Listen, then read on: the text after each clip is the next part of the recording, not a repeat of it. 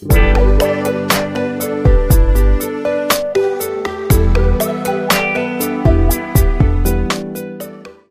chào quý vị, chào các bạn. Chúng ta lại gặp nhau trong không gian của Hà Thành Hương xưa vị cũ của tác giả nhà báo Vũ Thị Tuyết Nhung. Ngày hôm nay, Phương Nguyên sẽ cùng quý vị và các bạn đến với một món ăn thanh mát bánh đúc nộm mùa hè thu.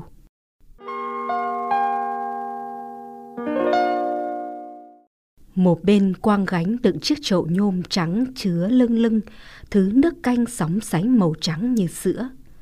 Thấp thoáng chìm nổi mấy ngọn giá đỗ trong vắt. Bên trên phủ một nửa chiếc khăn vải trắng bong. Một bên quang gánh đựng chiếc thúng nan tre. Bên trong lòng thúng là một rổ đầy có ngọn. Trên cũng phủ một mảnh vải thô trắng bóc. Xung quanh miệng thúng, lình kình mấy chiếc bát chiết yêu miệng loa, đáy thót vẽ hoa xanh nguệch ngoạc. Bày đan sen mấy chai giấm, mắm ớt linh tinh và một tập mẹt tre đan nho nhỏ. Trên một rành quang mây là chiếc ống đũa cùng chiếc lọ cắm tăm nhỏ xíu. Chiếc khăn vải bông trắng dùng để lau bát. Trong tay cô hàng, lủng lẳng chiếc xô nhỏ đựng nước sạch. Thì đó đích thị là cô hàng bán bánh đúc nộm, một món quà chiều tiết hè thu đặc biệt của người Hà Nội xưa. Nghe tiếng gọi của bà khách quen nào đó, cô hàng mỉm cười, từ tốn đỗ gánh xuống sát cửa nhà. Chiếc khăn vải trắng phủ trên rổ được lật lên một nửa, như một vầng trăng bán nguyệt. Bên trong lộ ra những tấm bánh đúc trắng ngần còn đang nhúng nhính theo nhịp gánh chưa kịp ngưng lại. Cô hàng dùng một chiếc khăn trắng nhỏ lót dưới, lấy một tấm bánh đúc đặt trên tay, rồi nhanh tay thuần thoắt dùng con dao nhỏ như dao cau, xiến tấm bánh thành những sợi nhỏ mềm như sợi bánh phở. Lấy một súng bánh, bỏ vào lòng chiếc bát chiết yêu khô ráo. Cô thong thả mở chiếc mâm nhôm đậy trên chiếc xanh đồng thau, dùng chiếc áo dừa nhỏ, lòng nông trèn, khuấy một vòng trong chậu. Một mùi thơm mát dịu nhẹ nhẹ, ngọt ngào bốc lên. Ấy chính là mùi hạt vừng trắng, điểm mấy nhân lạc giang xay nhỏ, nấu thành nước canh. Màu nước canh của món bánh đúc nộm vì thế mà non trắng ngà ngà, tựa màu sữa đậu nành. Bên trên thau nước canh, lập lờ trốn tìm mấy mầm đỗ xanh vàng như hoa cau, đính trên đầu những ngọn giá trắng trong. Cô Hoàng lựa tay, múc vài ba gáo dừa nước canh rồi lên trên chiếc bát chết yêu, với đôi đũa nhỏ đặt trên chiếc mẹt che nâu. Nhưng bà khách cũng nhẩn nha, chưa vội ăn ngay.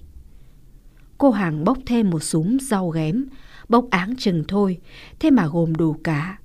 Tía tô tím, kinh giới xanh, hòa chuối nâu, thân chuối trắng, điểm mấy ngọn ngổ ba lá và rau thơm bạc hà cho vào một chiếc rổ tre đan nhỏ xíu, bày tiếp lên chiếc mẹt.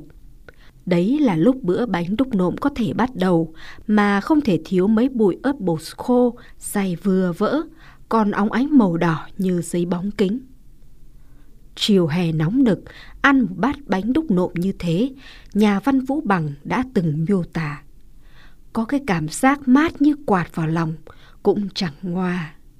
Cái hồn của bánh đúc nộm chính là xanh nước canh nấu bằng vừng lạc xay nhỏ và thả giá đỗ trần tái. Vị của nó ngon ngọt, bùi bùi, thơm thơm, béo béo, thoảng chút chan chát của hoa chuối hột và hơi nhần nhận đăng đắng của rau ngổ ba lá, nhưng nhẹ thanh và mềm dịu lắm. Phó giáo sư tiến sĩ Đỗ Thị Hảo, nguyên Chủ tịch Hội Văn nghệ Dân gian Hà Nội, được sinh ra trong một gia đình Hà Nội nề nếp ở phố Mai Hắc Đế. Bà Hào tuổi Bính Tuất 1946, hơn tôi cả chục tuổi và đã có quá trình nghiên cứu rất lâu dài và uyên thâm về văn hóa dân gian Hà Nội. Ngày xưa, nhà tự làm bánh đúc nộm cũng gồm nhiều thứ nguyên liệu như kể trên, nhưng nước canh có thêm mấy bìa đậu phụ kẻ mơ bóp nhuyễn, hòa lẫn vào nên ăn rất ngậy và bồi, chả hề cần đến tí mì chính nào như các hàng bánh đúc nộm sau này đâu. Thế ạ, nhưng bây giờ chả có hàng bánh đúc nộm nào cho đậu phụ mơ và nước canh đâu chị ạ, để lúc nào em lại thử. quà bánh đúc nộm không phải là để ăn lấy no, mà chỉ là ăn cho đỡ thèm. Ăn, ăn để xoa dịu cái cảm giác bức bối, khó chịu của một chiều hè nồng nực hay là cái hao háo khô khát giữa tiết thu hanh khô dấm dứt nơi phố phường đông đúc chật trội. Khu phố cổ Hà Nội có một cô hàng bánh đúc nộm lâu năm. Cô rẽ tóc ngồi giữa, vén lên hai mái bằng hai chiếc cặp ba lá, kiểu tóc phụ nữ Hà Nội ngày xưa. Tôi nhớ mang máng tên cô ấy là cô Thuận thì phải. Từ sáng đến chiều, cô di chuyển lần lượt qua các phố hàng giày, Lương Ngọc Quyến, Tả Hiện, bán hàng cho các vị khách quen. Và cứ tầm 3 giờ chiều, cô hạ gánh trên vỉa hè dãy số chẵn, phố hàng bạc. Thường lúc ấy là đã có xăm bảy vị khách đón đợi. Tôi và nghệ sĩ ưu tú Trần Trọng Văn, con trai của nhà thơ quá cố Trần Dần, đã từng ghi hình gánh bánh đúc nộm của cô tại phố Hàng Bạc, phát sóng trong chương trình Hà Thành đặc sản của Đài Phát thanh Truyền hình Hà Nội. Đó là vào thời gian những năm thuộc nửa cuối thập niên 90 của thế kỷ 20.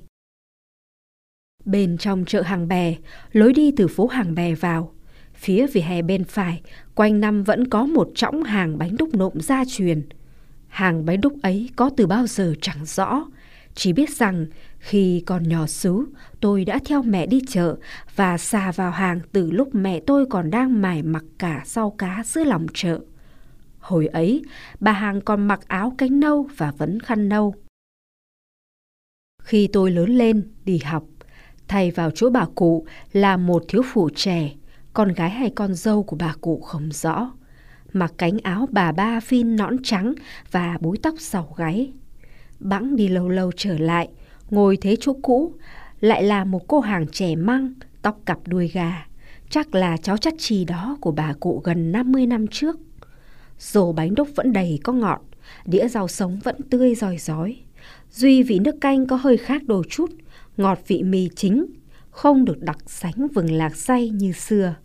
Và thay vào chồng bát chiết yêu cũ kỹ, nắm đũa tre cong keo, là mấy chồng bát hoa tàu sáng bóng nằm bên những bộ đũa nhựa trắng bóc.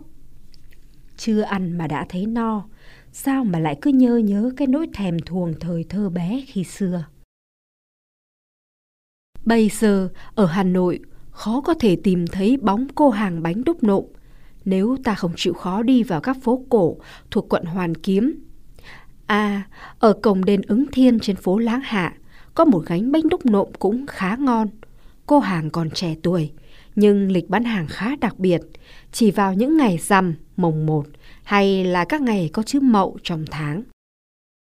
Năm 1994, bố mẹ tôi bán ngôi nhà phố cổ, chia cho các con mỗi đứa chút lộc, rồi chuyển về phố Kim Mã, tậu ngôi nhà mới ở cùng với gia đình vợ chồng cậu út. Người già thường nhung nhớ trốn xưa. Mẹ tôi thi thoảng lại gọi xích lô về chợ hàng bè để mua thức ăn và chuyện trò với các bà bán hàng đã quen thân hơn nửa thế kỷ.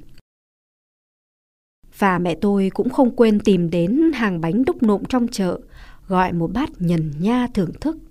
Mẹ tôi rất thèm nhớ món quà chiều thân thuộc ấy mà chả tìm thấy hàng nào ở các chợ xung quanh phố Kim Mã. Chứ bún bánh, phở mì, chỗ nào cũng đầy rẫy.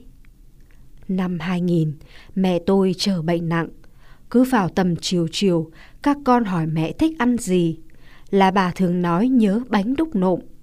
Dì Vân, em gái tôi là người con hay chăm mẹ nhất, nên cũng rất chịu khó dò tìm các chợ xung quanh. Tất nhiên vẫn không thấy. Dì liền nghĩ ra cách là đi hỏi mấy cụ bà cao tuổi sống lâu năm trên phố Kim Mã. Mãi mới tìm được một hàng bánh đúc nộm nằm khuất nèo trong một lối ngõ nhỏ từ mạn đầu phố Kim Mã dẫn vào ngôi làng cổ Vạn Phúc kế bên. Mẹ tôi dù mệt lắm, vẫn gắng gượng ngồi dậy, húp mấy thìa canh bánh đúc thơm hương vừng lạc. Thế là người mỉm cười, lấy làm toại nguyện lắm.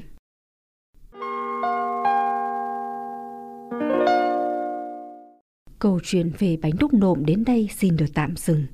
Cảm ơn quý thính giả đã quan tâm theo dõi. Xin hẹn gặp lại quý thính giả trong các mẩu chuyện ngắn của Hà Thành, Hương xưa, vị cũ lần sau. kính chào, tạm biệt.